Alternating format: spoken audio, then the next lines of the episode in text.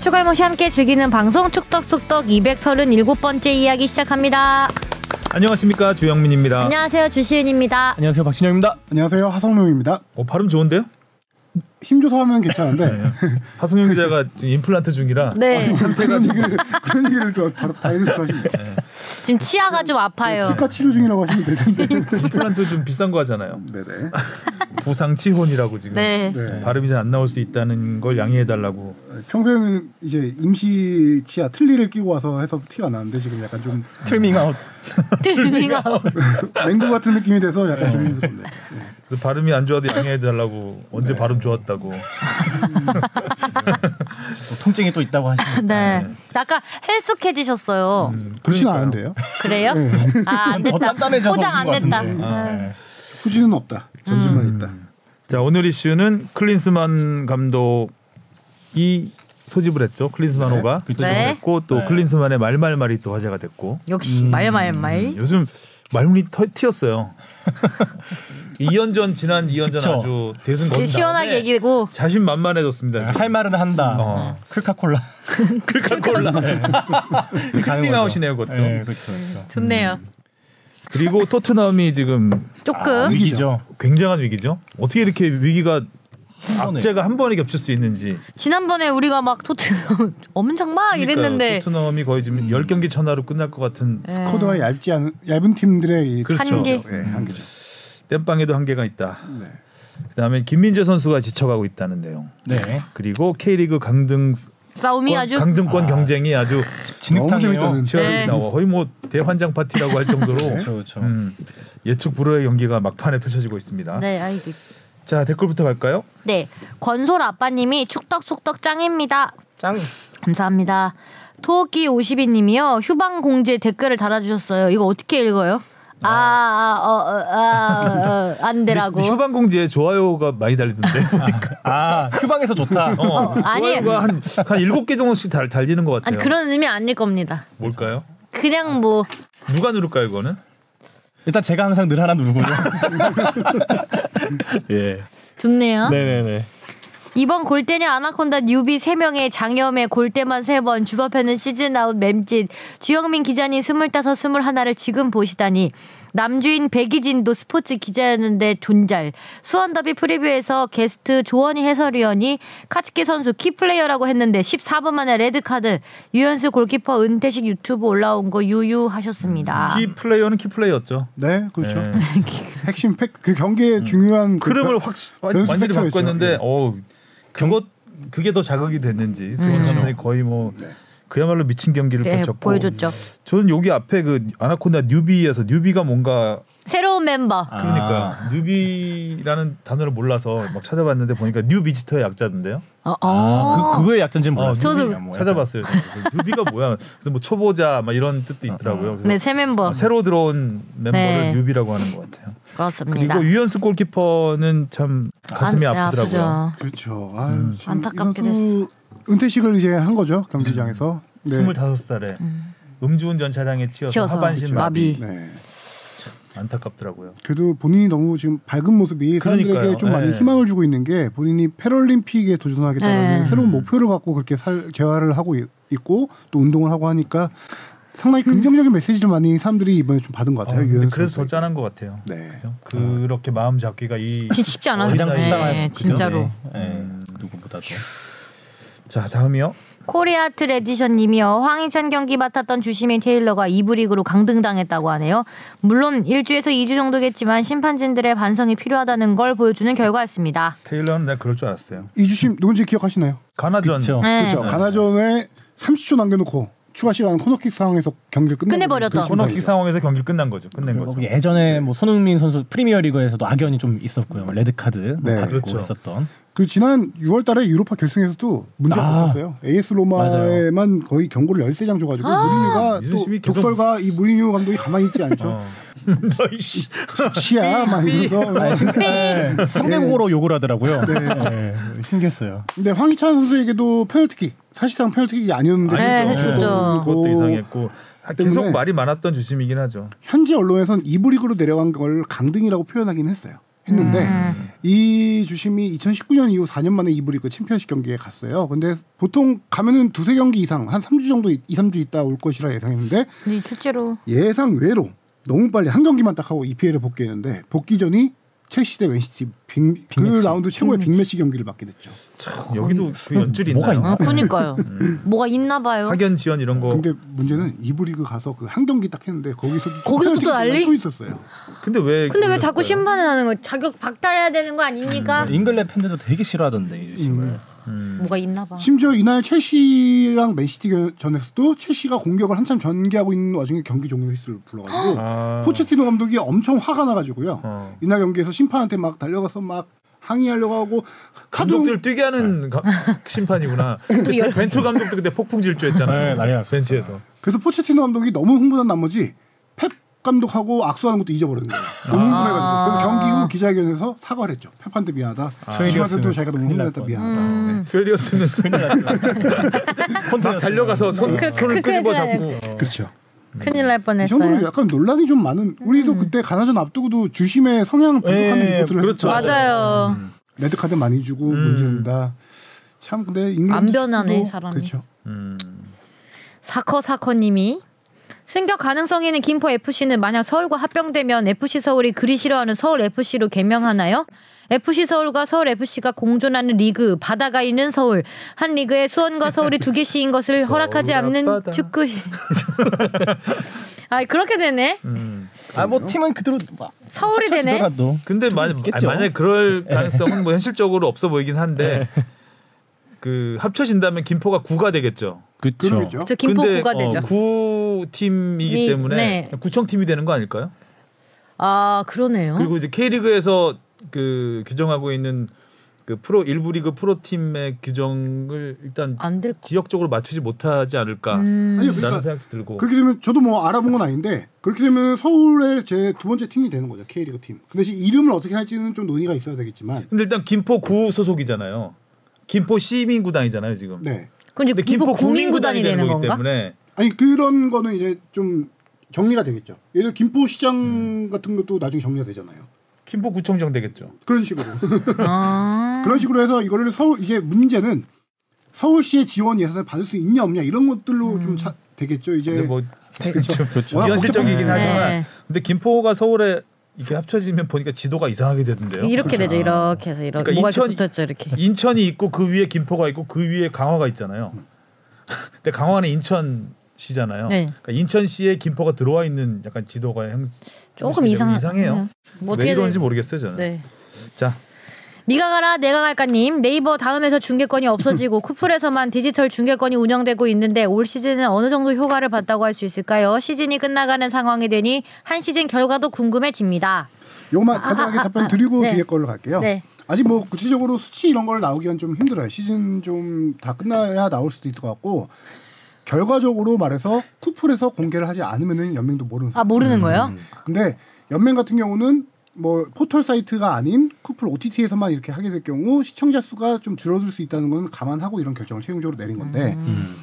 연맹에서는 최근 들어서 뭐올 시즌 이- 이제 전반적으로 평가를 하자면은 쿠플 OTT 사이트에 준 걸 좀 긍정적으로 평가를 하고 있어요 연맹 자체적으로 이유는 중계 퀄리티가 너무 좋아져서 음. 맞아요. 팬들의 만족도가 높아진 높죠. 거예요. 맞아요. 그리고 한 가지는 중계진들도 너무 투자를 많이 해서 음. 좋고 그 프리뷰 쇼라고 해서 볼거리가 볼거리가 많아졌죠. 많아졌다. 음. 그래서 팬들의 만족도가 많이 높아졌다는 결과가 있대요. 그래서 팬들의 양이 늘어났냐 적어졌냐 이런 걸 차치하고 차치하더라도 팬들의 만족도 는 높아졌다는 건 확실하게 네. 좀 요새 느끼고 있다고. 제가 대학원 다니는데 거기서 잠깐 뭐 이 OTT 관련해서 좀 배우는 게 있었는데 일단은 학계에서는 뭐 학계에서 뭐 연구를 깊이 한 건 아닌데 뭐 교수님들이 나- 말씀하시는 거는 대성공으로 봐요 일단 음. 쿠팡이 중계를 하게 된 거는 그러니까 하성룡 기자가 얘기했던 것처럼 OTT가 그러니까 뭐 지상파나 종편이나 케이블 TV와 달리 OTT만이 할 수 있는 게 있거든요. 음. 그러니까 OTT는 가입자를 유치하잖아요. 그래서 가입자들이 어떤 프로그램을 보고 어, 떤 경기를 보고 어, 떤 시간대에 보고 이런 게 다 그러니까 분석 이용자를 분석할 수 음. 있기 때문에 그거에 대한 그 맞춤형 마케팅. 예, 맞춤형 음. 서비스를 할 수 있는 장점이 있어요. 근데 그거를 쿠팡이 생각보다 굉장히 잘했다고 저도 음. 개인적으로 생각을 하는데 아까 말했던 뭐 그 프리뷰라든가 쿠플픽 이런 음, 것들. 네. 뭐 그런 것들이 쿠플픽이요? 아. 그런 것들에 있어서 쿠팡도 굉장히 만족을 한다고 해요. 음. 그래서 그 사실 지난 1년 동안 쿠팡이 중계권을 어마어마하게 사들이고 음, 맞아요. 있거든요. 돈 엄청 거의 뭐 들였죠. 음. 싹쓸이를 하고 있잖아요. 앞으로 뭐 프리미어리그도 그렇고 지금 올림픽 월드컵까지 한다는 얘기도 있는데 쿠팡이 그렇게 돈이 많나요? 어 많죠. 네. 쿠팡이 초창기에 어마어마한 투자를 받았고요. 미국 나스닥 예, 상장하면서 나스닥 엄청나게- 상장하면서 또 돈을 많이 해서 적자를 감안하고 굉장하게 물량 공세를 펼치면서 가입자를 유치해서 지금 그 OTT 순위에서 티빙을 넘어섰어요. 음. 국내 OTT 국내 1위죠. 1위예요. 아. 넷플릭스 다음이에요. 묻지도 따지지 않고 추- 투자하시더니 그리고 완전- 쿠팡이 결국 올해부터 흑자가 나기 시작해요. 와 역시. 그렇기 때문에 그 투자는 더욱 거세질 가능성이 있고 근데 저는 이제 개인적으로 문제는 이제 너무나 많은 걸 사들이다 보니까 지금 소- 막 산재해 있잖아요. 음. 어떤 건 스포티비 나우에서 하고 어떤 거는 뭐 TV에서 네, 맞아요. JTBC에서 하는 것도 있고 이렇기 때문에 조금. 좀 그 어디서 뭘 하는지 이게 좀 인지도가 음. 떨어질 수도 있지 않을까라는 생각 들긴 하는데 하여튼 쿠팡의 K리그 진입은 성공적으로 성공적이요. 많이 보고 있는 것 같아요. 아마 K리그도 그렇고 어쨌든 관중 수도 많이 늘었고 쿠팡 음. 때문인지 아닌지 모르겠지만 음. 흥행도 계속 성공을 하고 있기 때문에 K리그나 쿠팡이나 윈윈 현재까지는 윈윈으로 보고 있는 것 같아요. 잘 될까 했었는데 야. 이어서 챔스 보니까 미네니 홈인데 원정 유니폼을 입은 건 갈라타사라이 유니폼 이슈라고 하던데요. 서드 유니폼은 유럽 리그도 케바케인 건가요? 리그별 유니폼 이슈는 당연히 나올 텐데 이럴 거면 서드 유니폼 규정을 만드는 게 맞을 것 같은데요. 이제 월드컵 아시아 예선의 연령별의 축구는 진짜 볼 게 많군요. 이날 어떤 상황이냐면 챔피언스리그 갈라타사라이와의 홈 경기예요. 미난 미넨이. 근데 미넨이 홈 경기인데 원정 유니폼을 입는 게 발표가 됐어요. 그러다 보니까 팬들이 항의를 하기 위해서 경기 전에 대형 유니폼에다가 그 문구를 적었어요. 우리 팀의 색깔은 뭐 신성 불가침의 영역이다. 뭐 이런 문구였는데 그 우리 팀의 색깔을 지켜라 이런 얘기였겠죠. 왜 홈 경기인데 우리가 원정 유니폼을 입냐라는 팬들의 불만이에요. 그 그- 원정석이 앉으란 얘기냐 지금? 근데 이유를 얘기하자면은 갈라타사라이 원정 유니폼이 올 화이트예요. 흰색. 음, 음. 바이에른 뮌헨 홈 유니폼이 빨리 네. 빨, 빨간색에다가 흰색 빨간색 섞인 거예요. 그래서 이게 양 팀이 구분이 잘 안 될 수 있다라는 것 때문에 갈라타사라이가 홈 유니폼을 입고요. 음. 어. 그렇게 홈 유니폼에도 또 흰색이 들어가. 아. 예, 세상에 그러다 많이 보니까 없습니다. 그냥 미넨이 이제 이거는 구체적으로 보니까 나오진 않았는데 UEFA에서 아마 지침을 내렸던 것 같아요. 이렇게 해라. 네가 니네가 이렇게 음. 원형 유니폼을 입어라. 이건 양팀 구단의 합의 있을 수도 있고 UEFA의 지침일 수도 있고 그건 좀 확인이 안 됐습니다.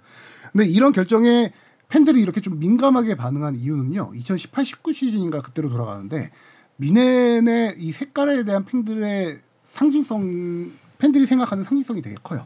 항상 흰색, 빨간색 음. 아, 이거를 흰발 조합을 흰빨 조합을 미넨의 상징이다라고 생각하는데 그 해당 시즌에 하의를 남색인가로 했어요. 어. 그때 팬들이 엄청 항의를 했어요. 우리 음. 팀의 상징성을 어긋나는 거다. 음. 그래서 구단하고 간담회까지 했어요. 어울리 어울리지도 그래서 않을 것 구단 같은데. 구단하고 팬들하고 간담회를 한 다음에 구단에서 약속을 했어. 우리는 앞으로 이 색깔을 더 이상 건들지 않고 이걸로 밀고 가겠다. 음. 홈 유니폼에 대해서 이 생- 상징에 대해서.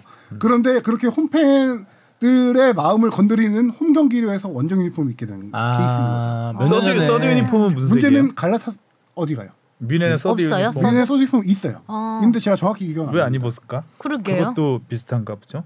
그것도 빨간색이 들어갔던 걸로 제가 기억하는데 음. 문제는 갈라사살라이가 홈 원정 유니폼이 다 이렇게 흰색이 많이 들어다 보니까 서드 유니폼이 있으면 그걸라도 입히, 입히겠는데 서드 유니폼이 없어요. 아, 이 팀은 또 갈라타사라이. 이번 없고. 시즌에. 음. 예. 그러다 보니까 이거 불가피한 선택이었던 것 같은데 음. 규정상으로 보면요.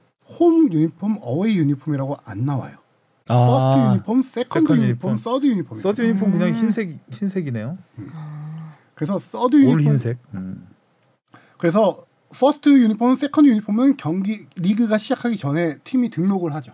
그리고 서드 유니폼 같은 경우는 약간 특별한 유니폼이라고 해서 뭐 음, 어떤 음. 이벤트성 행사나. 네. 행사할 때 이렇게 등록해서 하는 경우 있는데 그 홈팀이라고 반드시 퍼스트 유니폼을 입어야 된다는 규정은 없어요. 음. 아 원정팀이라고 무조건 원- 세컨드 유니폼 입어야 된다는 규정은 없고 음. 양팀 구분만 되면은 그리고 원정팀도 상대팀 홈팀의 퍼스트 유니폼과 확실히 색깔 구분이 된다 그러면은 그 자기네 홈 유니폼 퍼스트 유니폼 입고 원정 경기를 뛰어댑니다.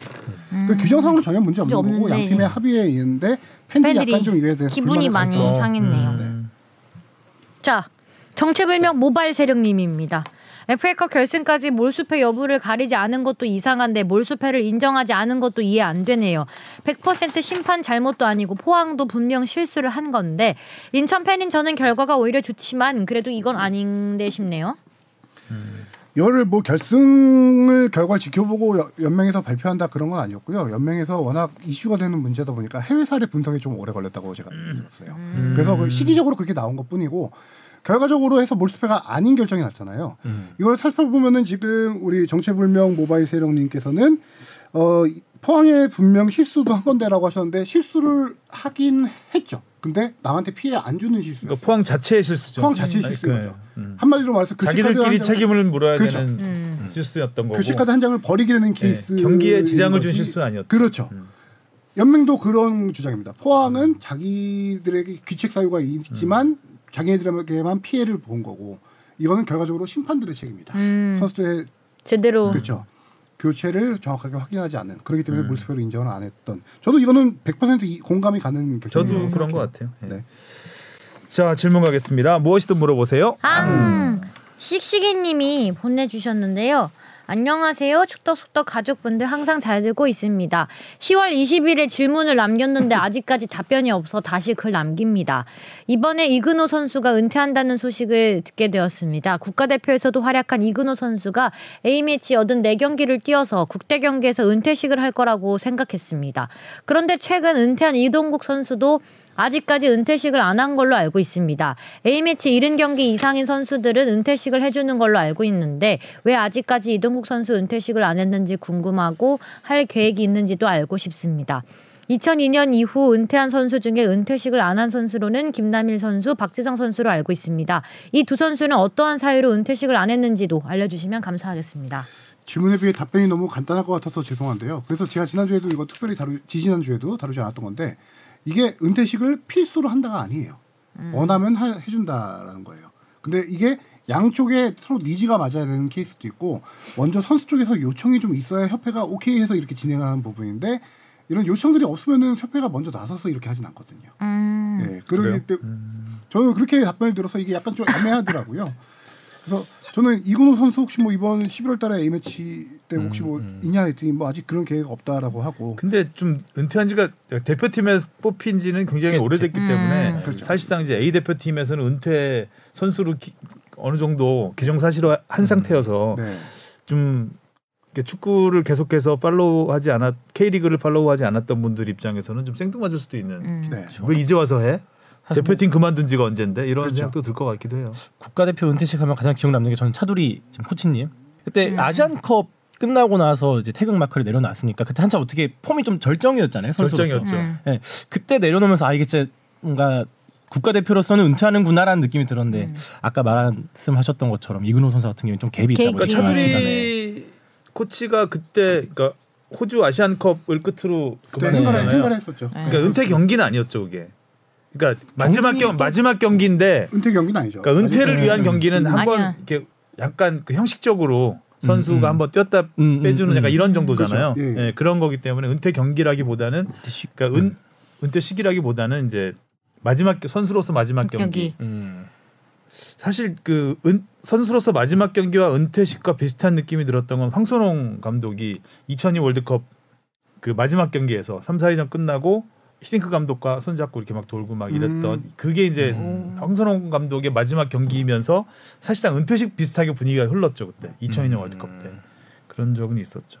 사실 이동국 선수는 A매치를 굉장히 많이 뛰었잖아요. 네. 그렇죠. 네. 그리고 득점 기록도 굉장히 많은 기억도 남겼고 해서 좀 이동국 같은 선수는 좀 한 번 했으면 어때, 어땠을까라는 생각 들기도 하고 이건호 선수도 물론 저 월드컵 이, 2006년 월드컵을 이근호 때문에 갔잖아요. 이거. 2010년 남아공 월드컵은 음.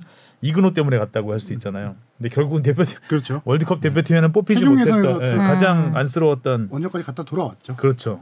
그런 기억까지 게 있어서 좀 A 매치에서 기억도 많이 남는 선수들이고 해서 해도 괜찮았을 것 같다는 음. 생각은 그래서 협회 설명 간단히 정리하면은 선수 요청이 있으면 우리가 받아들여서 하는데 선수 요청이 없는 경우 혹시나 해서 물어봤는데 거절한 케이스도 있다 이렇게 얘기를 하더라고요. 협회 측에서 먼저 물어봐줘도 좋을 것 같아요. 선수가 먼저 말하기엔 좀 아, 물어본 민망할 수도 케이스도 있는. 있다고 해요. 그래서 아, 반반? 오케이 음. 하면은 진행이 음. 음, 음. 되는 거고 아니라고 하면은 거절할 경우는 안 하는 케이스 있고. 네. 그렇다고 합니다. 음. 박시영 선수도 안 했네요 보니까. 박시성 선수 아니에요? 아니 아니 죠 저 그때 딱 제가 아시안컵 알기론 제가 100 경기 알기론 딱 박시성 뛰고. 선수가 이거 정확히 다 기억하는 사람들이 지금 기억이 엇갈려서 그런데 박시성 선수가 안 하겠다라고 한 걸로 기억을 하고 있다. 음. 일단 대표팀 그 월드컵 앞두고 은퇴를 했잖아요 그때. 그렇죠. 네, 음. 브라질 월드컵 앞두고 네. 은퇴를 하면서 이제 팬들 입장에서는 아한몇 달만 더 뛰면 되는데 음. 어, 맨유 시즌 끝나고 딱 끝냈잖아요 그냥 근데 맨유 시즌 끝나고 바로 월드컵이었기 음. 때문에 왜 안 할까 했는데 이제 굉장히 그 마지막 시즌에 굉장히 큰 고생. 고통스러웠죠 그렇죠. 박지성 선수가 그 이제 그런 주변 것- 환경과 시기도 상당히 중요한 것 같아요. 음. 은퇴시 이렇게 은퇴식으로 할 수 있는지는. 그래서 약간 그런 부분에 있어서 네. 팬들의 미안함도 있- 있어서 그랬지 않았을까 박지성 선수는 자 이슈 포커스로 가보겠습니다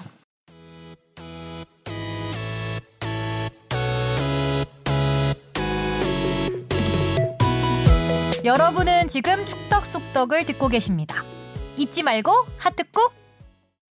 북중미를 향한 항해 배 타고 가나 보죠? 그런가 봐요. 닥치를 올렸다네요. 네, 찬바람 속 닷 올린 클린스만호 닷컴 닷컴이요? 아니, 닷을 올렸다고 하는데 아 네.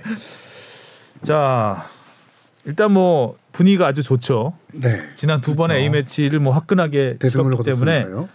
분위기가 아주 좋고 네. 그 클린스만 감독 특히 막 굉장히 기가 지금 살아있는 살아있- 듯한 네. 느낌입니다 이 기세를 음. 이어갔으면 좋겠는데 일단 좀 말을 좀 마- 말씀을 좀 많이 하시는 것 같아요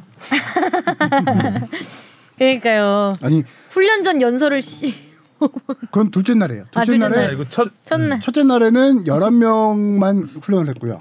유로파 위주로 해서 둘째 날에 이제 23명 완전체가 다 했는데 그때 15분을 연설을 연설 했다고요. 그니까 30분 공개했는데 15분 동안 동그랗게 서서 이렇게 하는 것만 지금. 음, 연설도 공개를 좀 하지 그 연설 공개된 내용을 홍보팀에서 조금 얘기한 내용과 그 전날 첫날에 기자회견을 했어요. 음. 그 미디어 선배로 네. 기자회견을 한 내용을 종합해 보면은 클린스만 감독은 선수들에게 이제 본격적으로 월드컵 여정이 시작되고 아시안컵도 있잖아요. 아시안컵 이전의 마지막 경기잖아요. 두 개를 연달아서 얘기를 한 것 같아요. 두 개를 연달아서 뭐라고 했냐면은 너희들에게 선수들에게 이 팀에 대한 주인 의식을 가져라, 책임감을 가져라 이 두 가지 얘기를 좀 많이 한 것 같아요. 어 그걸 그렇게 길게. 네, 그렇죠. 뭐냐면은 주인은 간담회에서 했던 내용을 제가 그 들었으니까 설- 소개를 해드리면은 축구는 절대 감독이 할 수 없다. 그라운드 안에서 선수들끼리 저도 이 부분은 이해 안 간 부분은 좀 있긴 해요. 근데 책임 안 그대로- 된다는 네, 얘기예요. 그렇죠. 뒤에 이 얘기를 하려고 했는데 니들이 못하는 거다 네. 지금. 어, 그래요. 절대 감독이 할 수 없고 선수들이 하는 것. 운동장에서 대- 대화는 또 선수들끼리 하지 않냐. 그래서 이게 우리가 이기거나 결과가 좋을 때는 문제가 없다. 근데 질 때 팀 분위기의 문제인데 이거를 선수들끼리 주인의식 갖고 책임감 갖고 니네끼리 분위기를 반전시켜야 된다라는 요약하자면 그런 내용이에요. 감독님은 그럼 뭐 하신대요? 네. 책임을 전가하고 있는 거죠. 아, 물론 이제 선수들 그라운드에 있는 선수들이 열심히 일단 하는 게 맞죠. 알아서 맞, 예, 맞는데 제일 중요하죠. 중요한데 감독님이 그런 말씀을 네. 굳이 어, 주장이 할 말인 것 어, 같기도 하고. 그렇죠. 그 어. 주인의식과 주장이 이건 책임감 우리의 책임이다 이런 식으로 하는 것과 그렇죠. 감독은 너는 니들끼리 알아서 잘해야 된다 들어가면 그리고 한 가지 좀 더 얘기한 게 어, 이거는 월드컵 때마다 이슈가 되는 거예요. 감독들의 성향에 따라서 와이프, 여자친구, 가족들 아. 동반하냐 안 하냐 대회 음. 동반하냐. 아시안컵 기간 동안에 클린스만 감독이 이때 얘기를 했다고 해요. 동반해도 된다. 아. 니네 마음대로 해라. 동반해라. 하고 싶으면 해라. 나도 할 테니. 대신 대신 니네가 책임져. 네. 그렇죠? 그죠? 그거예요. 아 뭐냐면은 너희들은 성인이다. 나는 유스 팀 유스 어린 선수들처럼 니네들 다루지 않는다. 성인이니까 니네가 그거는 알아서 데리고든 말든 하고 책임은 니네가 알아서 져라. 결과에 대한 책임을 지자. 이런 얘기였던 거죠. 그 얘기가 전부는 아니고 일부였겠지만 그런 얘기를 이번에 좀 주인 의식을 많이 주입시켰다라고 해요. 근데 뭐 책임은 각자 지는 게 맞긴 하죠. 일단 본인의 주인 의식을 이제 갖추는 게 중요하겠죠. 네. 저는 이제 그, 그 첫날 기자회견에서 네. 그 이강인 선수 얘기가 좀 화제가 됐잖아요. 예, 예, 그렇죠. 예. 음, 18세 이강인이라면 K리그에서 뛸 수 있었겠냐. 아. 음, 네. 근데 그거는 좀 약간 좀 말이 안 맞는 음. 얘기였지 않나 싶다는 생각이 들고 좀 약간 도를 선을 넘은 얘기가 아닌가 싶- 싶기도 하고 재택근무하시는 분이 그렇죠. 저는 그걸 리그 특징이라고 보긴 좀 그렇고요. 저는 그렇죠. 지도자 성향으로 했다는 거. 이강인 선수가 만약에 K리그 유스팀에서 뛰었어. 음. 근데 이 선수의 너무나 특출나. 음. 그러면은 지도자 성향에 따라서 이 선수를 이부 리그 경험을 더 아니 저 2군 리그에서 경험을 더 쌓게 해서 1군으로 올린 선수 지도자가 있고요. 음. 1군 최고 무대에서 뛰게 하면서 키우는 지도자가 있고 지도자 성향에 따라 다른 거예요. 그럼요. 음. 박주영 선수가 청소년 대표 때 FC 서울에 입단했잖아요. 그렇죠. 입단하자마자 바로 주전이었어요. 음, 저러니까. 예, 계속 골 넣고 그런 게 이강인 선수를 거기에 비유하는 게 맞나라는 생각이 좀 들었고 음, K리그는 또 준프로라는 제도가 있는데요. 그것도 있고 22세 이하 제도도 있고 그렇죠. 준프로 해서 지금 뜬 선수들이 얼마나 많- 많아요. 많죠. 그걸로 이런 해서 시스템은- 20세 이하 월드컵에서 이번에 성과를 낸 음. 건데 그렇죠. 또 역으로 클린스만 감독은 20세 이하 월드컵에서 그렇게 잘한 선수들을 왜 안 쓰냐 이런 말을 좀 하는 건 좀 맞지 않는 것 같고 네. 그리고 마치 이강인을 자신이 키운 것처럼 얘기를 하던데요. 6개월 전에 이 정도 선수 아니었는데 어, 6개월 만에 다, 다른 선수가 됐다. 어. 음. 자기가 기회를 많이 줬기 때문이다. 약간 이런 그 참고로 한 부임한 지 7개월 됐다 뭐 이런 얘기. 아 공교롭게도 딱 그 기간이에요. 얼추 비슷하네요. 6, 7개월. 네. 아무튼 이런 음. 클린스만 감독 관련 이야기들이 좀 있었고 일단 네. 뭐 상대가 싱가포르와 중국. 중국이죠. 중국. 이연전이 네. 중국은 원정 경기고 네. 일단 중국전이 살짝 걱정되는 부분은 이제 선수들이 다치- 다칠까 봐. 다칠까 심지어 뭐 날씨도 많이 음. 추워져서 뭐 중국도 더군다나 추워. 부상 위험이 더 커졌으니까. 네. 장소가 어디라 그랬죠? 수- 중국 선- 심천. 선전. 심천. 심천. 우리가 하기엔 이제 심천이라고 하고 영어식 심천이 표현으로 선전이죠. 선전인데 네, 네. 똑같은 데인데요. 음. 다행인지 선수들에게 좀 적응이 힘들지 모르겠지만 지금 여긴 춥잖아요 한국은요 음. 싱가포르랑 추위에서 경기하고 가다가 거기는 지금 홍콩 바로 이라고 해요? 네. 26도 27도 정도 돼요 아, 다른 그런 건 바로 사람이에요. 그냥 한날 기준으로 예, 음. 습도가 좀 높고요 그래서 그런 게 선수들이 오히려 경기하기에는 좋을 수도 있겠지만 약간 너무 아우, 급격한 그 기온 극한 기온 변화로 변화네. 해서 감기 걸린 선수들이 좀 아, 많이 있을 나올 수도 가능성이 있겠다. 있어요. 그래서 지금 그런 여기 체력 너무 관리가 추워서. 좀 중요할 것 같고 네, 내일 비도 온다 했는데. 그러니까요 클린스만 주 감독이 앞에도 간다 네, 했는데 비 맞으면서 봐야죠 뭐. 클린스만 감독이 걱정한 거는 중국전에 약간 선수들이 너무 거칠게 나온다는 거. 이거는 황선홍 감 황선홍호의 경기를 많이 보고 얘기를 했을 것 같아요. 음. 항저우 아시안 게임 중국전도 그렇고 그 전에 6월에 했던 평가전에서 선수들이 많이 다쳤었잖아요. 엄원상 음. 고용준 선수 등 그거 보고 얘기한 것 같은데 실제로 중국전을 뭐 그렇게 얘기하고 있지만 사, 사실상 중국, 싱가포르 다 우리나라보다 지금 피파 랭킹에서 엄청나게 낮은 음. 팀들 상대로 네. 지금 크게 걱정할 건 아니지만 클린스만 감독은 세상에 쉬운 팀은 없다라는 말로 음. 이, 이 연전을 좀 정리를 했었죠. 방심하지 않겠다. 뭐 스탠스는 좋지만 약간 어, 선수들은 그래서 더 확실하게 초반부터 다득점으로 좀 몰아붙여야 될까요? 몰아붙여서 가겠다라는 생각을 하고 있어요. 네. 크리스만 감독 역시 베트남전에 대한 얘기를 예를 들었어요. 베트남전에서 10월달에 전반에 우리가 두 골 넣었는데 음. 초반에 세네 차례 득점 기회를 놓치면서 내가 그 선수들에게 엄청 화를 냈다라고 얘기를 했어요. 음. 이런 경기에서는 선제골이 언제 빨리 터지냐가 제일 중요한데 선제골을 그렇게 늦게 터지면서 전반에 약간 답답한 경기를 베트남도 했었거든요.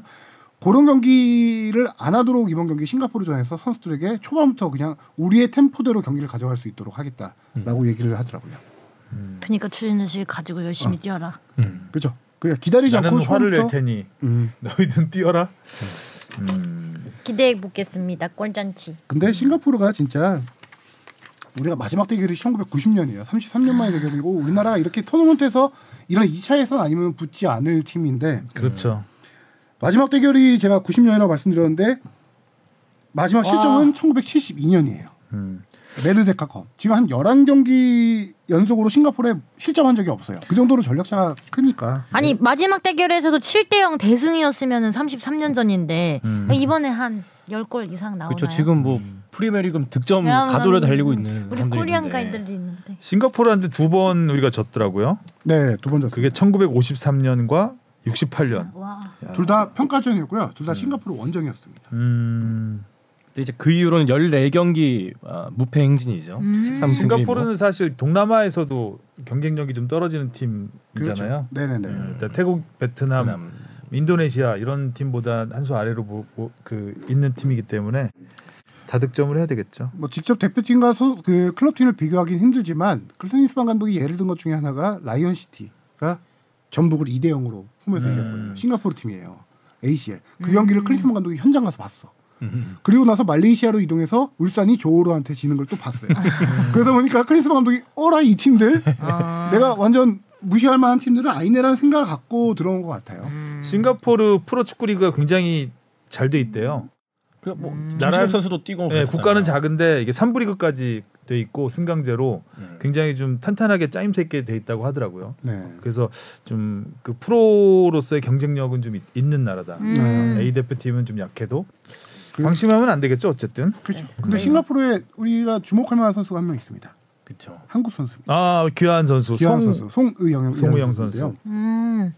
이 선수 같은 경우는 고등학교 졸업 후 2012년도에 싱가포르 리그를 진출을 해요. 고등학교 졸업 후에 그때 감독이 이임생 감독이었습니다. 아. 홈 유나이티드. 오랜만에 듣네 네. 임생 인생 감독님 진짜 와우, 오랜만에 어, 멋있다. 듣는다. 이임생 감독님이 이 송영 선수를 영입해서 싱가포르 리그에서 계속 성장을 합니다. 그리고 2021년에 시민권을 획득하고 기아를 해서 A매치 싱가포르 국가대표로 데뷔전을 치르고요. 음. 그 팀에 지금 싱가포르의 주전 공격수로 활약을 하고 있고요. 20경기에서 한 4골 정도 넣었습니다. 음. 2021년 이후에. 음, 그래서 오늘 지금 녹음 시간 기준으로 좀 있다가 기자회견이 열리는데 공식 기자회견에도 그 선수가 나옵니다. 오. 이 선수가 진짜 한국에서 크게 눈에 띄지 않는 선수였는데 싱가포르 가서 이렇게 성장해서 상대 팀으로 한국 대표팀을 상대하는 이런 약간 오. 인생 역전 스토리라고 좀 해야 될까요? 음. 싱가포르 감독은 누구죠? 싱가포르 감독은 해외 감독 아닌가요? 어 제가 정확히 뭐 알지 못하겠습니다. 감독님 찾는 동안 어, 제가- 일본 감독님이시네요. 니 이시가야 타카유키. 아 일본 감독. 이시가야 타카유키. 어, 전잘 모르. 그러니까 나름 어쨌든 축구에 투자를 하는 나라기 때문에 음. 외국 감독을 쓰지 않았을까라는 생각을 네. 해봤고요. 클린스만 감독 인터뷰 중에 또 하나 좀 눈에 띄었던 거는 뽕이 정리는 안 했는데 그 재택근무에 대해서 이제, 이제 아. 당당하게 얘기하던데요. 이미 다 얘기된 거라고 축구협회하고. 어, 약속된 거다. 뭐 어. 만약에 축구협회가 이거를 원, 받아들이지 않았으면 다른 감독을 뽑았을 거라고 얘기하더라고요. 그렇죠. 어. 뭐 약간 앞으로도 뭐늘 했던 말 같아서 저는 빼긴 했었는데. 아니, 처음에 왔을 때는 재택근무 아니라고 했잖아요. 아, 근데 이제 그 뒤에 이제 호수를 해야 되는 내용을 보면은 음. 뭐 우리나라 대표팀 선수 중에 뭐 70%가 유럽파이고 음. 뭐 나는 국대 국가 대표팀의 감독이지 국내 대표팀 감독이 아니다. 뭐 이런 말은 계속 좀 들었던 것 같아서 저는 그런 되게 얘기도 했었나요? 군- 난 국내 대표팀 감독으로 온 게 아니다. 네, 뭐 국가 대표팀 네, 그런 감독으로 거 했었어요. 왔지 그런 국내 분도 지난달 감독이 이번 달 아니다. 계속했습니다. 네. 아 그럼 계속해서 K리그는 기시감이 크게 들길래. 네. 보지 않겠다는. 제가 그러니까 클린스만 감독의 그 말 중에 딱 핵심은 거예요. 국대 감독과 K리그 클럽 감독을 다르게 봐라. K리그 클럽 감독은 K리그 상대팀을 분석해야 되니까 K리그에만 있으면 돼. 한국에만 있으면 돼. 나는 근데 국제적인 세계적인 팀들과 만나야 되고 우리 선수들은 다 세계에 있으니까 세계를 돌아야 된다. 이 논리를 계속 하고 있는 거예요. 틀리진 않아. 맞아요.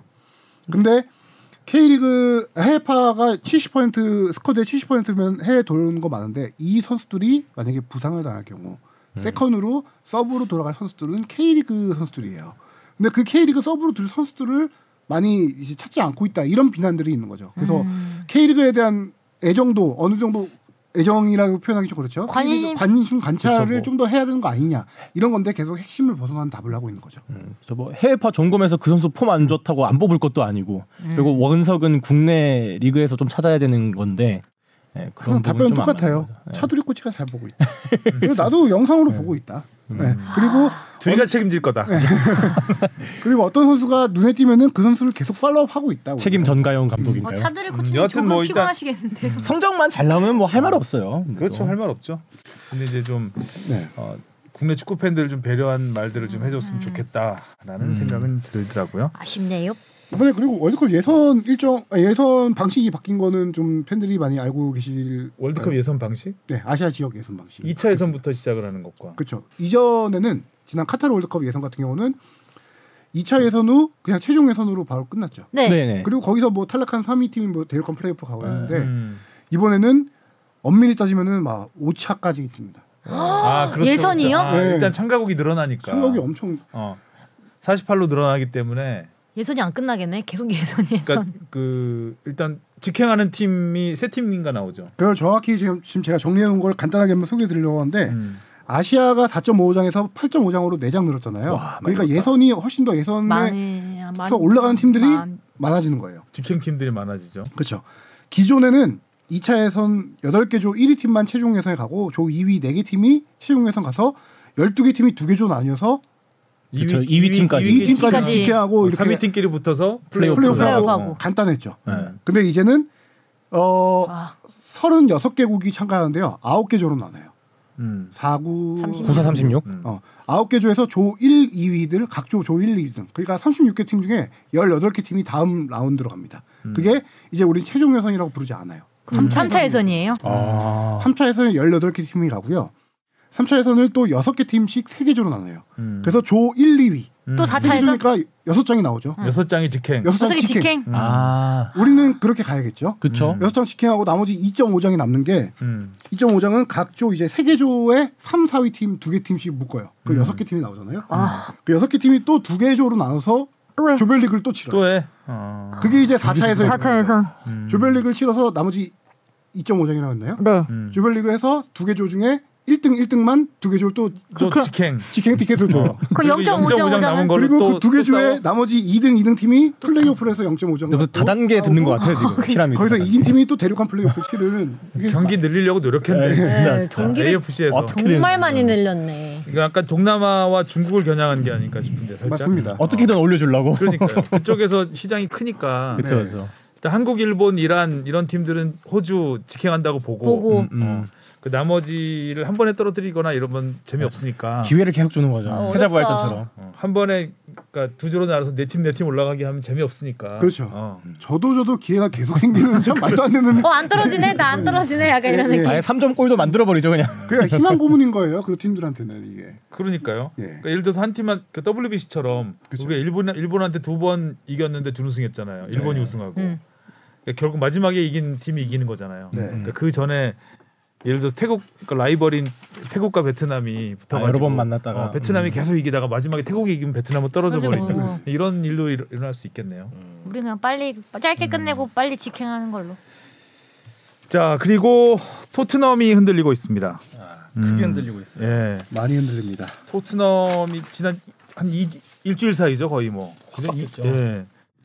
첼시전에서 그 연기를 가장- 라이브로 다 보셨죠? 예. 결정적인 와, 경기였죠. 그거 정말 그 경기도 거의 대환장 파티였거든요. 어떻게 안 되려니까 저렇게 안 되냐.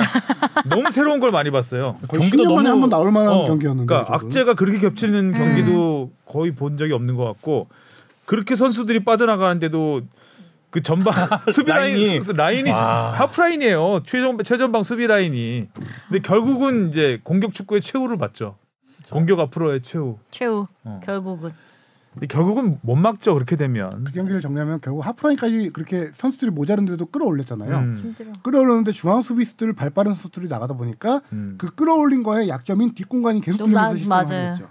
근데 참 뒷공간이 여러 번 뚫렸는데 계속 옵사이드 네. 트랩을 잘 써가지고 막았거든요. 그날 VAR이 9번 가동됐나 봐요. 맞아요. 참 그래서 장난 아니. 경기가 진짜 어수선했어요. 뭐 전반전도 그렇지만 이 멈추는 상황이 음. 너무, 너무 많으니까. 많아서 음. 네, 아 볼맛이 조금 떨어지긴 하더라고요. 네, 전반전이 한 50, 한 초 시간 10분 12분. 거의. 10분 넘게 나왔어요. 네, 네. 그래서 경기가 110분 가까이 했을 거예요. 100 100분은 넘었어요. 그- 확실히. 그 경기가 또 새벽에 해서 저 전반만 보다 그냥 잤던 기억이 좀 있던 것 같은데 손흥민만 불쌍해지는 계속 계속 손흥민만 불쌍해지는 손흥민 여기 혼자 경기였으니까. 고립되어 있죠. 어, 고립돼서 아무튼 그래서 뭐 첼시전에 이런 게 많았죠 일단 가장 핵심 이번 시즌 핵심이라고 메디슨. 무슨 메딘슨 부상 음. 수비에 또 핵심이라고 해서 반더벤 부상 당했고 음. 그리고 히샬리송은 이제 추후에 뭐 골반 부상을 당했고 그 경기 레드 카드를 받았또 로메로랑 이 우도기 우독이 네. 우독이. 맞아요. 예. 그래서 한 번에 이렇게 주전 멤버 이렇게 싹다 뭐 빠지나? 절반을 잃어버리니까 근데 우독이는 너무 좀 아 조금 안 이성을 돼. 네. 잃어버린 예. 듯한 플레이였어요. 굳이 안 그래도 되는데 경고가 하나 있는데 왜 그런 반칙을 거기까지 그 원터 첫 터치는 괜찮았거든요. 우독이가 그 그쵸. 따라가서 붙어주기만 하면 되는 그렇죠. 됐지 않았을까라는 생각인데 거기서 그냥 태클 들어가서 그렇게 돼버렸고 하여튼 뭐 모든 게 꼬였던 경기인데 그 임팩트가 여파가- 이제 울버햄튼 저는 나타난 전까지 거죠. 나타난 거죠. 그래도 이른 선제골을 한, 넣으면서 어 그래도 뭔가 강팀의 괜찮나? 면모가 보이나 꾸역승을 하나 싶었더니 음. 진짜 후반 추가 시- 시간 막판에 강원을 보는 듯했어요. 예, 한방에 무너져버린. 어, 선제골 넣고 후반 극장골 먹고 지는 네. 그렇죠. 최근 강원이 그랬었죠. 음. 아, 근데 그러니까 이날 경기에서 존슨 선수 인터뷰를 들어보니까요. 우리가 우리 잡지 않았다. 우리는 첼시전에서도 이건, 이건 존 선수 얘기 아닌데 첼시전에서도 그렇게 하프라인까지 끌어올렸잖아요. 그렇죠. 근데 존 선수가 이날 경기에서 우리는 선제골 넣고 잠그려고 3점 했다. 이기려고 마음, 아. 마음이 아, 뭐 커서 참, 우리가 매력. 잠궜더니 우리의 색깔이 었더니 이렇게 됐다라고 평가를 하더라고요. 음. 첼시는 색깔을 고집하다 그렇게 됐고 그렇죠. 어. 울버햄튼전은 색깔 잃어서 이렇게 됐고 근데 잠그려고 했다기보단 이 포스테코 감독은 계속 올라가길 원했던 것 같아요. 경기 중에도 보면 선수들이 조금 백패스를 하거나 뒤로 머무를 때 계속 공격을 하려고 하라는 그런 지시를 내렸는데 음. 그거를 조금 음. 이행을 잘 하지 못하지 않았나. 특히 또 스쿼드가 이번에 싹 바뀌면서 기존에 그 한참 뭐 콘테 시절 옛날 뭐 커, 누누 감독 시절 그 수비형 축구의 좀 그때 문우콘 네, 기억을- 시절이라고 하나 보죠 이거를? 네, 문우콘. 시절. 저도 처음 들어봐요. 이거. 나도 처음 들어봤어요. 그때를 상기시키는 무리뉴, 누누, 콘테. 음. 콘테. 플레이가 나왔죠. 근데 네, 선수들 사이에서 이게 중요한 것 같아요. 토트넘이 10경기에서 무패 행진을 달릴 때는 선수들 사이에 강한 믿음이 있어요. 우리 지금 이 스쿼드로 우리 지금 무조건 이렇게 밀고 아, 다 나가도 때려 다 할 수 부술 수 있어. 있다. 근데 지난 경기에 지금 주전 4명이 스쿼드가 나가다 보니까 이런- 선수들이 스스로 불안감이 생긴 거예요. 음. 이게. 될, 될까? 약간 우리 될까 이런 특히 느낌. 핵심인 중앙 수비수 두 명이 다 없는 데다가 메디슨 없지 될까 차라리 우리 이번 지키자 감독이 올라가 올라가 해도 선수들을 스스로 내려오기 시작하는 음. 이렇게 안 좋은 팀의 그 고리가 이렇게 연결되는 악의 고리가 이어지는 거죠 이게 그럼 안 아, 되는데. 참 발음도 안 되네 계속 아, 음, 아, 악의 고리네요. 악의 고리네요 늪에 빠지고 있어. 음. 괜찮아요. 나 이날 경기 전부터 한국 팬들한테는 정말 최고의 빅매치였죠 저 한참 아, 포체티노와의 만남. 그렇죠 포체티노 만남도 그렇고 네. 예. 그 한국 선수가 득점 톱5 안에 든 두 명의 선수가 맞대결을 펼치고 둘 다 최전방에 서는 경우. 음, 윙, 우루과이는 진짜- 윙어 뭐 수비수 뭐 윙어 윙어 이런 대결은 있었어도 음, 그쵸. 양 팀 다 최전방 공격수로 코리안 더비가 펼쳐진다. 음. 그것도 팀 내 최다 득점자끼리 대결한다. 그리고 저도 그거 취한다. 뽕이 차오르죠. 예전에 코리안 더비 하면은 이렇게 선발 두 선수 모두 선발, 선발 출전해서 풀타임 뛰는 경우 잘 못 봤던 것 같거든요. 그 그렇죠. 근데 이 경기는 박지성 다 이영표 그랬으니까. 정도. 그렇죠. 네. 음. 아니면 감독이- 분데스리가에서 정도 그것도 뭐 가끔 있었던 것 같은데 음, 이렇게 프리미어 리그라는 무대에서 그런 적은 잘 없었으니까. 그러다 보니까 경기 전에 토트넘 구단도 황희찬 선수와 손흥민 선수의 온라인 그 화상 서로 인터뷰 합동 인터뷰를 진행했죠. 음. 한국어로. 어. 야, 그 정도 근데 그게 구단들의 그것만 아니라 영국 언론도 이 경기에서 이 경기를 되게 주목했어요. 코리안 더비를 주목했고 그렇죠. 코리안 더비 양 팀의 핵심 키플레이어로 손흥민과 황희찬을 꼽을 정도로 주목받았던 경기예요. 공격 포인트 올렸으면 더 좋았을 텐데. 근데 실질적으로 둘 다 경기에서는 저는 이렇게 말해요. 너무 부진했어요, 둘 다. 음. 손흥민은 사실 할 수 있는 게 없었죠. 볼이 거의 거의 안- 네. 하이라이트에 뭐 화면에 잘 잡히지 않을 정도의 느낌이었고 그래도 황희찬 선수는 뭐 한두 번 정도 네. 괜찮은 모습이 있었고 손흥민 선수 같은 경우는 볼터치가 이날 팀 내 최저예요. 베스트 11. 공이 안 갔죠 일로 아예. 그러다 보니까 손흥민 선수 같은 경우는 이 대표팀에서 경기 안 풀릴 때 나오는 건데 하프라인 아래 수비 진영까지 내려와서 내려와서 공을 연기하는 가져간 플레이를 미드필더가 되더라고요. 미드필더가 보니까. 됐죠, 이날. 음. 근데 연기는 또 잘해요. 그러니까. 원터치 패스 이런 거에서 찔러주고 하는 거 근데 잘해. 또 본인이 내려오니까 위에서 받아줄 사람이 사람이 없어. 그렇죠. 없고 음. 영감 어디다 줄 데가 없어. 예전에는 케인이라도 있었지만 슈퍼맨 축구 해야 돼. 네. 자기가 자고 자기 가서 받아서. 자기가 차고 일단 빡빡 뛰어가가지고. 음. 그리고 확실하게 메디슨이 없으니까 연계 공격 연계가 안 되더라고요. 아. 음. 메디슨 어떡해. 아, 어, 네. 메디슨 너무 좀 허망하게 쓰러졌어요. 그러니까요. 그죠? 저는 이 정도니까 한더팬도 너무 그러니까 네. 진짜 뒷다리 잡고 쓰러졌잖아요. 그러니까 음. 좀 토트넘 메디컬 팀이 뭐 하고 있나 생각도 약간 음. 가졌는데 뭐 물론 이 선수들이 지금 베스트 11의 스쿼드 선수들이 거의 뭐 모든 경기를 소화했고 많은 시간을 치렀지만 지금 뭐 다른 유럽컵 대항전에 참가하고 안 있지 나와 그렇죠. 않잖아요. 가죠. 음. 일주일에 한 경기 치는데 이렇게 한 번에 많은 선수들이 다칠 수가 있나? 그게 좀 의아하긴 하더라고요. 훈련을 막 몰래 많이 하나? 많이 했나? 그 이날 경기에서 그리고 손흥민 선수가 고생을 상당히 많이 했는 게 상대 중앙 수비수 도슨이라는 선수가 아, 이 경기 그 부분을 보셨는지 모르겠지만 손흥민 선수가 완전 이 도슨 선수에게 많이 당했습니다. 음. 당한 게 뭔 말이냐면은 경기 중에 싸대기를 맞습니다. 그렇죠. 볼 경합감 중에서 도슨 선수가 손흥민 선수의 싸대기를 두 손으로 이렇게 진짜 안 때리거든요. 불던데 심판도. 심판이 안 불었어요. 아, 너무 안 불더라고요. 그게 후반 초반이었어요. 소름이 한 두 번 정도 세게 당한 그렇죠. 게 있었는데 관찰 그리고 안 불더라고요. 후반 추가 시간엔 도슨 선수가 거의 레슬링을 연상시키는 게 손흥민 선수와 둘이 볼 경합을 하고 음. 쓰러져 있는 상태에서 손흥민 선수의 다리 사이를 다리 사이를 발로 밟고 어, 슬쩍. 어, 그러니까 약간 좀 네. 굉장히 더티하게 했는데 그걸 안 불더라고요. 진짜 못됐다. 테일러 아니죠 이때 심판. 어, 진짜는 이렇게? 어. 음. 하여간 좀 손흥민 선수 가 고생을 많이 했던 경기고 황희찬 선수는 그 골을 넣었으면 어땠을까요? 후반 아, 10분 정도였나요? 그렇죠. 접점을 흔들어. 쉽지 않은 슛이긴 했는데 그렇죠. 한 번 잡아도 되지 않았을까. 음, 그래서 맞아요. 논스톱으로 차기에는 굉장히 좀 어려웠죠. 작고 약간 대각선으로 반대 파포스트 그 그렇죠. 쪽 노렸으면 땅볼로 좋지 차- 않았을까? 차도 괜찮지 그렇죠. 않았을까. 예. 조금 아까운 상황이긴 했죠. 네. 음, 완전 1대1 기회였는데. 그거 넣었으면은 뭐홈 난리 7경기 연속골 그렇죠. 그 난리 공격 났죠. 포인트가 됐었겠죠. 네. 근데 이날 경기 끝나고 나서 바로 대표팀에 합류한 거잖아요. 두 선수가. 두 선수가 경기 전부터 악수하고 네. 그쵸, 손흥민 선수가 입장할 황희찬 때도. 선수 엉덩이 좀 만져주고 막 그러더라고요 경기 전에 엉덩이 좀 만져줘. 이렇게 엉덩이 툭툭 쳐면서 약간 좀 손으로 꼬집는 듯한 느낌 네. 막 갑자기 그거 생각나네. 경고 옛날에 경고. 그 다쳤다고 이거 골. 바지 내려가지고 어, 맞아, 맞아. 제꼴 볼래요? 그래서 그런 짤이 있었죠. 근데 첫날 제가 훈련 이번에 대표팀 첫날 훈련 치지 않는데 거기서 훈련 다 같이 선수들이 러닝할 때 있어요. 러닝할 때 코치들이 그 이 얘기를 약간 꺼내더라고요. 제가 살짝 들렸어. 아 코치들이 손흥민과 황희찬 선수가 나란히 달리고 있으니까 토트넘 토트넘 물포인트 막 이런 식으로 토트넘이 졌다라고 약간 놀리는 듯한 느낌이더라고요. 그때 손흥민 선수는 고개 숙이고 웃으면서 가는데 황희찬 선수는 손, 손흥민 선수를 바라보면서 엄청 환하게 웃으면서 가네요. 저, 예. 좋아서 좋아서 어, 그 모습을 제가 봤어요. 이걸 카메라로 못 찍어서 상당히 아- 아쉬워 이 ENG 안 잡혀서 아쉬웠는데 좋았어 좋았네. 음. 그래갖고 코치들이 되게 놀리더라고요, 약간. 음. 황희찬 선수 너무 좋아하면 좀 미안할 법도 한데 네. 아 황희찬 선수스럽게 어, 앞에서도 어, 환하게 웃었네요. 토트넘한테는 너무나 아픈 패배였잖아요. 그쵸. 울버햄튼 아, 위험- 전에. 근데도 그렇게 좋아하던. 아니지 뭐 내가 이긴 게 됐지 뭐. 이날 울버햄튼전에서 비카리오는 좀 어땠어요? 비카리오도 비카리오. 선방수를 많이 펼쳤는데 사실상 두 골 후반 추가 시간에 먹은 두 골은 진짜 비카리오도 막을 수 없는 음. 너무 완벽한 골들이었어요. 첼시전에서는 정말 비카리오가 한네 골은 막은 것 같아요. 역시 빛깔이요. 어, 역시 정말 빛깔이요. 대단한 대단한 골키퍼가 왔다. 다행이다 골키퍼라도. 근데 지금 둘이 고생하죠. 최전방과 최후방 이 두 선수가 엄청 고생하고 있어요 지금. 자, 앞으로 토트넘이 진짜 시험대에 오른 것 같아요. 지금 핵심 선수라고 볼 수 있었던 아까 두 명 메디슨 판더벤이 내년에 돼야 복귀가 될 것으로 얘기가 되고 있기 때문에 네. 발목 어디 다쳤나요 메디슨은?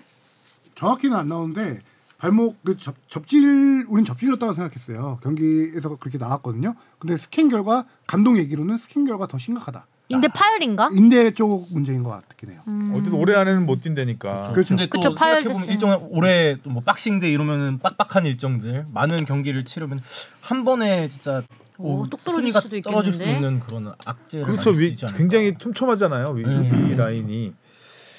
로메로 선수 퇴장 징계로 못 나오죠. 우도기도 퇴장 징계로 이미 우버인트전 한 경기 했지만 음. 우도기 선수 같은 경우는 이탈리아 국가대표인데 이번에 선발이 안 됐어요.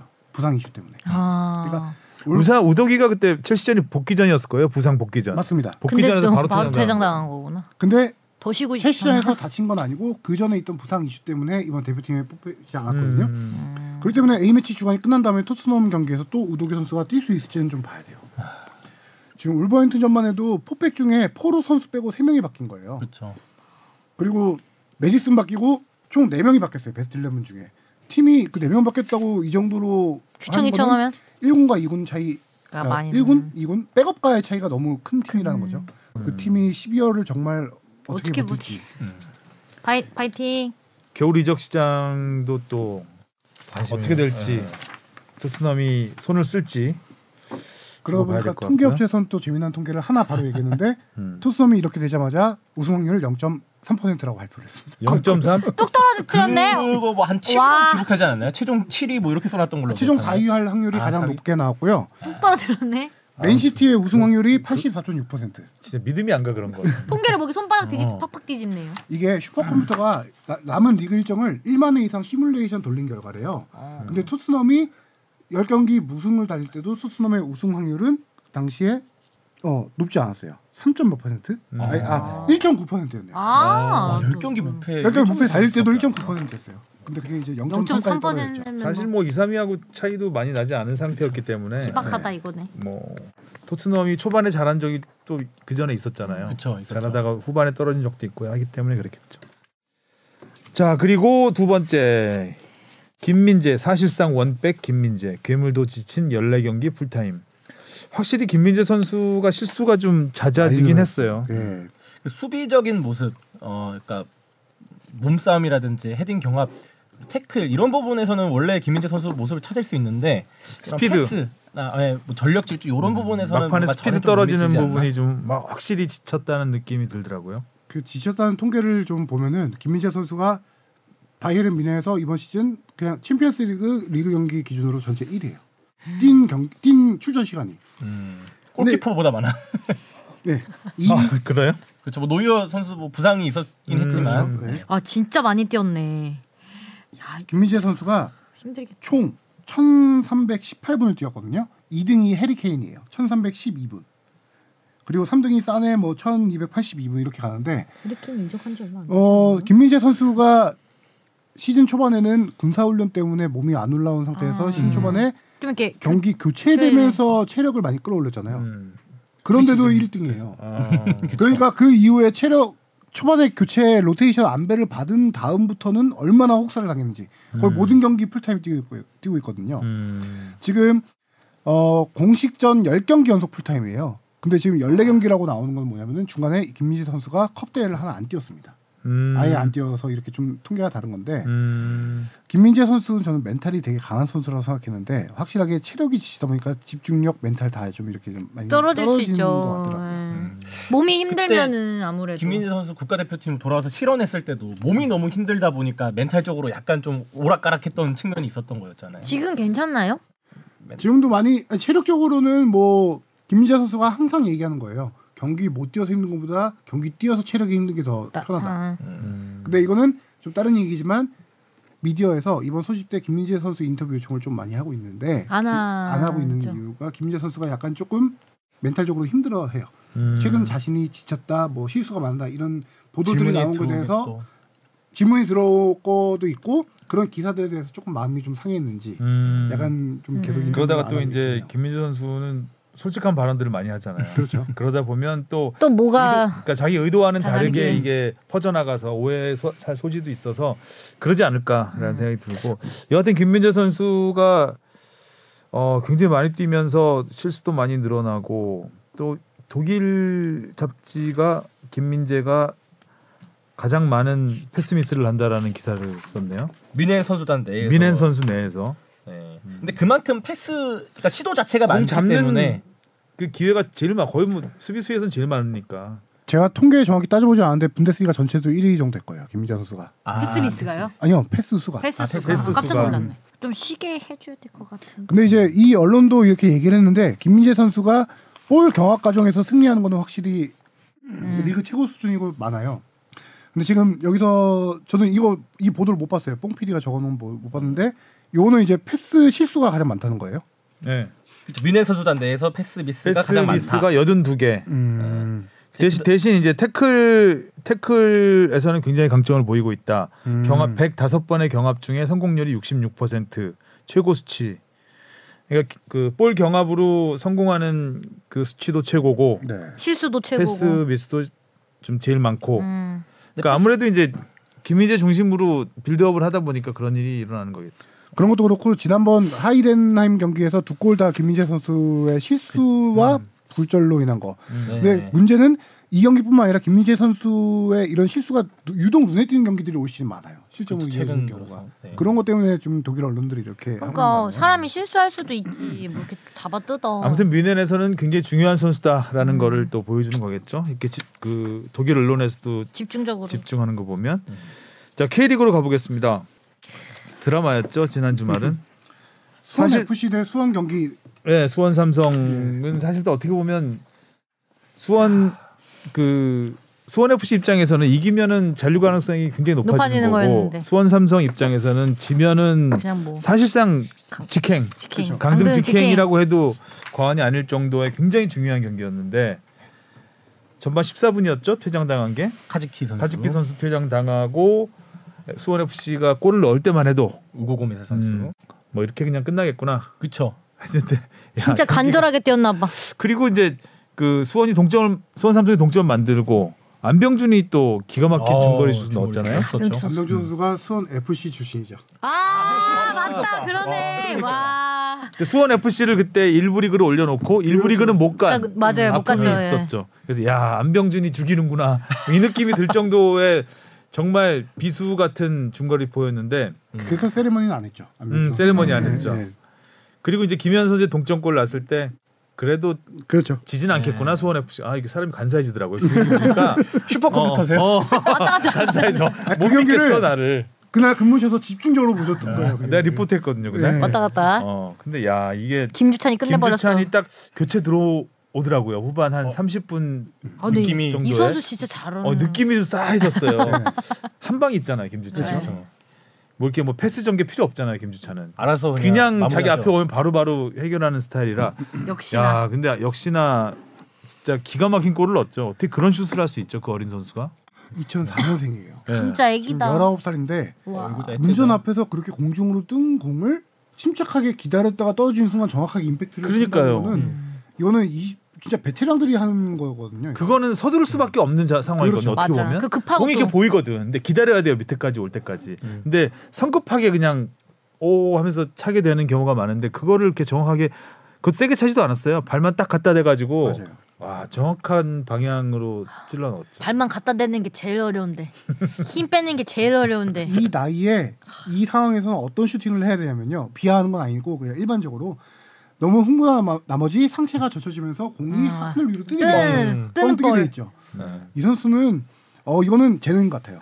이 선수 이런 문전 앞에서 침착함과 이 음. 결정력은 재능 같은 게 저는 통계를 따져봤는데 난세의 영웅이라고 되어 있네. 난세 영웅이죠. 진짜 지난 시즌 오연규 선수를 생각하게 하는 뭐 지금 스, 그뭐 강등 위기에 수원을 구하고 있으니까. 그렇죠. 오영규 네, 제2의 오영규. 오영규라고 할 만하죠. 난세의 영웅. 이 선수가 올 시즌 23경기에서 5골을 터뜨렸어요. 안병준 선수하고 팀 내 득점 공동 1위예요. 음. 1인데 음, 다섯 골이 울산전, 강원전, 포항전, 대전전, 수원 FC전 이렇게 터뜨렸는데 이 선수가 골 터뜨린 경기에서 수원이 4승 1무를 기록했어요. 와. 이거는 승리의 수원 올 조인데. 시즌 7승이에요. 7승인데 이 선수가 골 넣은 절반 경기에서 4승 이상. 1무를 한 거야. 아, 7승했다고요 이번 시즌? 예. 7승 맞죠?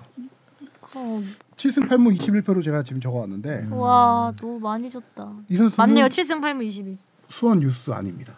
어. 네. 자유계약으로 선발한 선수. 어. 그 이 선수가 뭐 청소년 대표팀 때부터 주목받던 선수는 아니었어요. 20세 대표팀에 잠깐 뛰었던 적은 있는데 제가 기록을 보니까 연령별 대표팀에서 뛴 경기 수가 없어요. 선발만 되고 경기 못 뛰었던 선수 같아요. 어제 이름 정말 네. 낯선 예. 이름이에요. 근데 이제 수원에서 초등학교, 고등학교를 나온 선수긴 해요. 수원 유스팀은 아니고 일반 어. 학교. 그러다가 이제 자유계약 선물로 이 선수가 선물로. 선발 아니, 선물 같은 아니, 선물 선수죠. 같은 선수죠. 선물 같은 어, 선수죠. 선물이야. 응. 잘하고 있어. 네. 그래서 자유계약으로 선발했는데 이 선수가 동계훈련 때 선수들이 알아본 거예요. 이 선수의 능력. 어, 얘는 확실히 물건 될 것 같다. 루키다. 그 선수들이 칭찬을 많이 했어요. 그 선수가 이제 7월 달에 3월 달부터 경기 나오게 했는데 7월 달에 데뷔골을 넣은 이후부터 지금 확실하게 포텐이 폭발하고 있는 음. 거죠. 골도 다 자기의 진가를 드러내는 골 같아요. 다 원두골이에요. 네. 진짜 보면. 루키 루키. 음. 근데 참 좀 아, 이러니했던 부분은 이제 그 골을 넣고 수원 관중석 가서 막 환호하고 막 이랬잖아요. 네네네. 근데 수원 관중석 그 앞에 걸개들 걸개? 걸개? 들이막 걸려 있어요. 구단 욕하는 어, 뭐. 그래가지고 그 제가 DV를 쓰려고 그, 그 김선 김주선 선수 사진 이렇게 딱 이렇게 모아봤는데 전부 사진 뒤에 걸기가 걸려 있는 거야. 후암무치의 극치 뭐 이런 거 있잖아요. 어, 뭐 사- 하장은 각성하라 뭐 이런 거 있잖아요. 저 쓰기가 어, 애매해. 김주찬은 환호하고 있고 그래서 음. 되게 좀 아, 어렵다. 아, 수원 삼성의 현실과 미래를 맛본 음. 음, 장면이었습니다. 아 강원도 참 드라마틱하게 이겼습니다. 네. 근데 이겼어. 대전 가서 이겼어요. 그것도 대전 홈에서 대전 홈 진짜 강한데. 그러니까요. 근데 대전은 지금 동기부여가 좀 없죠. 없죠. 아, 그쵸, 이미 없죠. 잔류했고 네. 그래도 대전 홈이기 때문에 그쵸. 홈팬들 앞에서 지는 모습은 보여주고 싶지 않았을 텐데 그리고 뭐 티아고 선수 지금 득점 경쟁도 해야 되고 득점왕 경쟁. 아 그리고 제가 사과드릴 게 하나 있네. 뭐요? 제 리포트에서 그 주민규가 골 넣었을 때 주민규가 티아고와 함께 득점 공동 선두잖아요. 제가 인천 티아고라고 해가지고 왜 저는 이렇게 티아고가 인천하고 티아고하고 이렇게 엮여 있죠 머릿속에 그 실수한 걸 뒤늦게 알고 어, 사과를 드리려고 하고 그 다음 아침 리포트는 제대로 나갔다. 아. 게 있었고 이 우리 뽕 PD가 오타를 안 할 리가 없죠. 어, 저 맞죠? 알라바예프입니까? 알, 알리바예프죠. 음, 강원의 알라바예프가 어, 어디서 알라바예프? 알라바예프 여기 있습니다. 알라바예프. 아이고 서울을 떠나버려 갖고 음, 그래도 그 이름을 바꿔버리는 아, 알라바. 김영을 와 해버 오늘도 진짜 알라바. 알리바예프. 알리바예프죠. 알리바이프가 이날 경기에서 거의 핵심 역할을 했죠. 음. 네. 그 한국형 선수가 없는 자리에 거의 중앙 수비형 미드필더로 나와가지고요. 정말 볼 차단도 많이 하고 정말 투지 있게 뛰더라고요. 음. 이날 경기에서 알리바이프를 거의 MVP 로 꼽을 정도로 음. 하- 좋은 활약을 펼쳤던 경기였고요. 김대훈 선수 골도 진짜 멋있었는데 그렇죠. 이날 그 패스가 예술이었잖아요. 거기서 광주의 골 같은 느낌이 들 약간 뭐 정도로 사이드에서 풀어주고 티키타카, 이재엽이 예. 해주고. 예. 근데 김대원 선수가 음.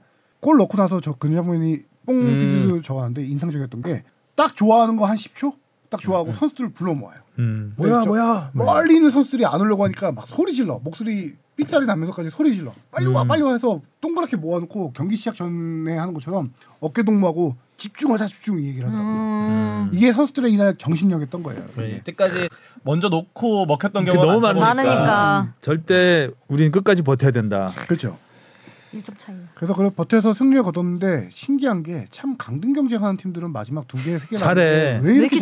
잘하는지 인천이 그랬잖아 예전에. 네. 어. 가을 인천 그막 잔류왕 그래서 정신이 갑자기 벼랑 끝에 음. 그러더라. 몰리면은 그렇게 돼요. 음. 그리고 희한한 게 질 땐 같이 지고 이길 땐도 같이 이기고. 이번에 수원 이기고 강원 이기고 아, 이렇게 되면서 이제 수원 FC까지 이제 강동 그렇죠 에. 직행할 수도 있어요. 네, 잘못하면. 자유선수 어. 남의 얘기인 줄 알았더니 음, 이제 몇 수원 경기 FC 남았죠? 아. 두 경기 남았는데 수원 FC하고 수원 삼성이 이제 경기가 승점이 남아있는데. 3점밖에 나지 않기 때문에 그래서 재밌는 게요 이번 주말에 수원은 서울하고 합니다 다음 주말 다음 주말이겠죠. 다음 주말. 아, 다 MSC 지원 끝나고요. 네, 다음 네. 주말에. 그리고 강원대 수원 FC 경기가 열립니다. 음, 그래서 그렇죠. 이 경기에서 서울 같은 경우는 지금 동기부여가 크게 없겠지만 라이벌 서울이 팀에 어떻게 해줘야 그렇죠. 떨어뜨릴까 말까 약간 좀 어, 어떻게 해줘 슈퍼매치 살려 말어. 그렇죠. 와 같은 시간에 하네. 음. 라이벌 아. 팀의 강등을 우리 손으로 이끌겠다라는 어떤 생각이 있을 수가 있겠고요. 음. 이겨버리면 이제 수원. 예를 들어서 이날 강원이 수원 FC에게 승리하고 수원이 패배할 경우 승점 4점 차로 나머지 한 경기 되니까 자동 강등이 확정됩니다. 음. 그러니까 이날 참 사활을 거들어야 와 이날 어떡하냐? 근데 이날 결정이 안 된다. 최종전 야. K리그 최종전이 어디 대 어디인지 아십니까? 단조대 매치죠 수원 대 강원입니다. 맞아요. 수원 대 강원. 진짜 참 장난 매치업 잘 짰어요. 네. 음. 아니 어떻게 그렇게 짤까? 예상을 했나 봐요. 마지막에 울산과 전북이죠. 마지막 경기도. 마지막 경기 아, 울산 네, 울산 전북에 전북. 울산 전북이에요. 전북이었던 것 같아요. 네. 약간 좀 흥행 카드를 만들려고 이렇게 그렇죠. 하지 않았을까. 하지만 울산 전북은 흥행 카드로는 실패죠. 이미 실패지 이제 이미, 끝났- 이미 실패죠. 끝나서. 네. 파이팅. 그리고 또 챔피언스리그 티켓 놓고 아직 이것도 아직 결정이 안 된 상황이기 네. 때문에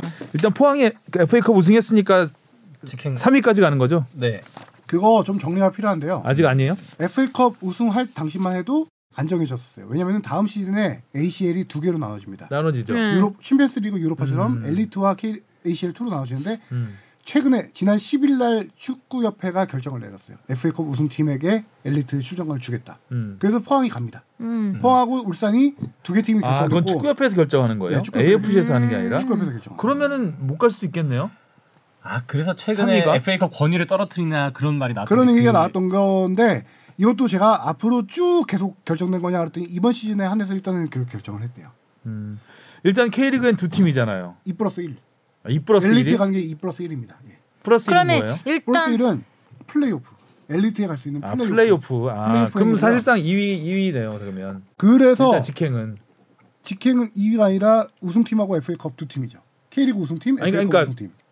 그러니까요. 그럼 나머지 어. 플러스 1을 어떻게 가요? 플러스 1은 그 아, 플레이오프에서 2부에서 올라온다는 얘기 아니에요? 2부 갔다가 아니죠, 아니죠. 아니에요? 직행하는 사람이 이 티켓 말하는 거뭐 아니에요? 다른 나라도 2 플러스 1인데와 이렇게 붙어서 올라가는 거죠.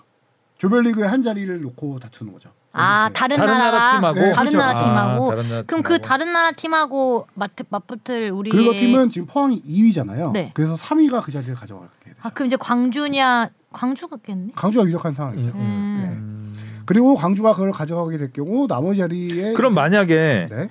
포항이 3위를 하면 포항이 3위를 포항이 3위를 하고 광주가 2위를 하면 네.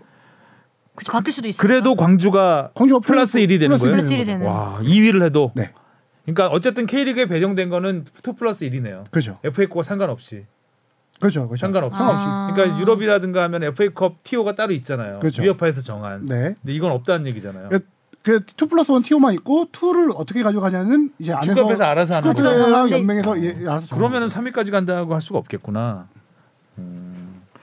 어쨌든 2 플러스 1이면 3위까지밖에 기회가 없는 거네요. 일단. 그렇죠. 그리고 아, 광주가 가겠네. 4위는 이제 ACL 2에 가게 되는 거죠. 그럼 만약에 포항이 4위를 한다. 포항이 4위 포항이 만약에 4위를 하면 네. 그 3위는 못 가네요. 그럼 아무데도. 결과적으로. 포항이 4위로 하면은 아, 포, 항이 4위를 하면 3위는 아무데도 못 간다고요. 3위는 이부- 이부리- 이부리그로 가는 거죠. 엘리트를 못 가고 이렇게 이부리그로 음, 어려워. 가게 되는 거죠. 안타깝네요. 어렵다, 그치? 네. 이런 건 그냥 리그 끝나고 아, 까 그렇게 됐나 보다 이렇게 하면 되겠지. 우리 팀 사정이 아니기 때문에 왜 서울 지금 흥미진진한 경기 남았잖아. 누굴 떨어뜨릴까? 아니 뭐 아무튼 뭐 우리는 아침 안 가니까. 서울이 키를 쥐고 있어 이 사람아. 맞아. 지금 강등 어? 캐스팅 보트라고 지금. 그럴까요? 어. 성룡 키도 있고 예, 키도 지고 있고. 네, 뭐야? 강등 강등 ACL의 경쟁뿐만 아니라 지금 나머지 이제 관전 포인트 하나가 득점왕이죠. 아까 말씀하신 대로. 아, 주민규 네, 대티하고. 음. 지금 16골 대전의 티하고. 네. 지금 어떻게 되냐? 16골인데 출전 경기 수도 다 똑같아요. 어. 그렇게 될 경우 출전 시간으로 따집니다. 아, 출전이 맞아. 적은 선수가 득점왕을 하게 나와? 되는데 그러게, 오히려. 마지막 경기 갑자기- 안 나와 버려 지금 그냥. 주민규 선수가 거의 한 100 몇십 분 덜 뛰었어요. 아, 현재로서는 유력한 상황이죠. 유력하네요. 골이 똑같다면요. 음. 그리고 울산 대전 다 급한 게 없기 때문에 밀어주기가 가능한 팀이죠. 아. 울산은 밀어주기 이미 들어갔습니다. 음. 울산이 포항전에서 3대2 승리 걸 때 주민규 선수가 골 넣었던 장면이 약속된 플레이였어요. 엄원성 선수와 그거 다 약속된 아. 그거 플레이였고 이청용 패스 기가, 그렇죠. 막, 기가 막혔죠. 아, 그리고 몰아주기. 주민규 선수가 골대 맞춘 것도 있었잖아요. 저 그게 또 서- 득점으로 서령호의 연결됐죠. 골로 이어져. 그게 세- 그렇죠. 네. 그래서 지금 울산은 주니오 이후로 3년 만에 득점왕 만들자고 해서 팀 어. 전체적으로 주니오 밀어주는구나. 선수 밀어줘야죠. 주니오 이후 팀 주민규네. 우승했는데 득점왕도 나와야지. 주시들이 아, 잘하네. 어, 잘하네요. 나도 뿌듯하다. 좀 밀어줘. 어차피 저도 그럼 떠밀지 말고. 좋네. 자, 흥미진진하게 네. 펼쳐지고 있는 한국 프로축구였습니다. 자, 주바페는 잘 보고 오시고요. 네. 싱가포르전. 네. 우리 뽕피디 새로운 연인과 예? 잘 보고 오시고 이렇게 갑자기요? 뭐 네, 잘 진척되게 바라겠습니다. 저는 중국 출장 갔다 옵니다. 이번에. 아, 중국. 힘든데 갔다 뭐 오시네요. 무슨 아 중국 원정 축구 경기. 그럼 아. 우리가 뭐 여기서 빙상 얘기하겠니? 사실 중국 출장 축구 중국 축구 출장은 굉장히 힘들어요. 힘들어. 일단 그 출장 가기 전부터 그 비자 받는 게 너무 막 짜증이 나거든요. 마침내 3주에 걸쳐서 비자를 오늘 받았어요. 드디어 받았습니다. 너무 오래 걸려가지고 이, 이게 단계별이 그러니까 중국 같은 경우는 우리는 축구협회가 굉장히 좀 파워 있는 조직이잖아요. 체육회 내에서도 그래서 알아, 알아서 축구협회에서 다 하는데 중국 같은 경우는 그 중국 정부의 체육국의 한 한 산하에 있는 조직이라서 굉장히 좀 힘이 없는 올- 조직이에요. 음. 오래 그래서 걸리는구나. 그거를 받으려면 위로 올라 올라 올라가서 이제 외무 그쪽 해가지고 이게 받아야 돼서 굉장히 좀 절차가 복잡하고 시간이 오래 걸리죠. 가시기 전에 얼른 좀 괜찮아지시기를 바랄게요. 다시 심기 바랄게. 아, 네, 감사합니다. 자, 오늘 여기까지 하겠습니다. 수고하셨습니다. 고맙습니다. 안녕. 고맙습니다.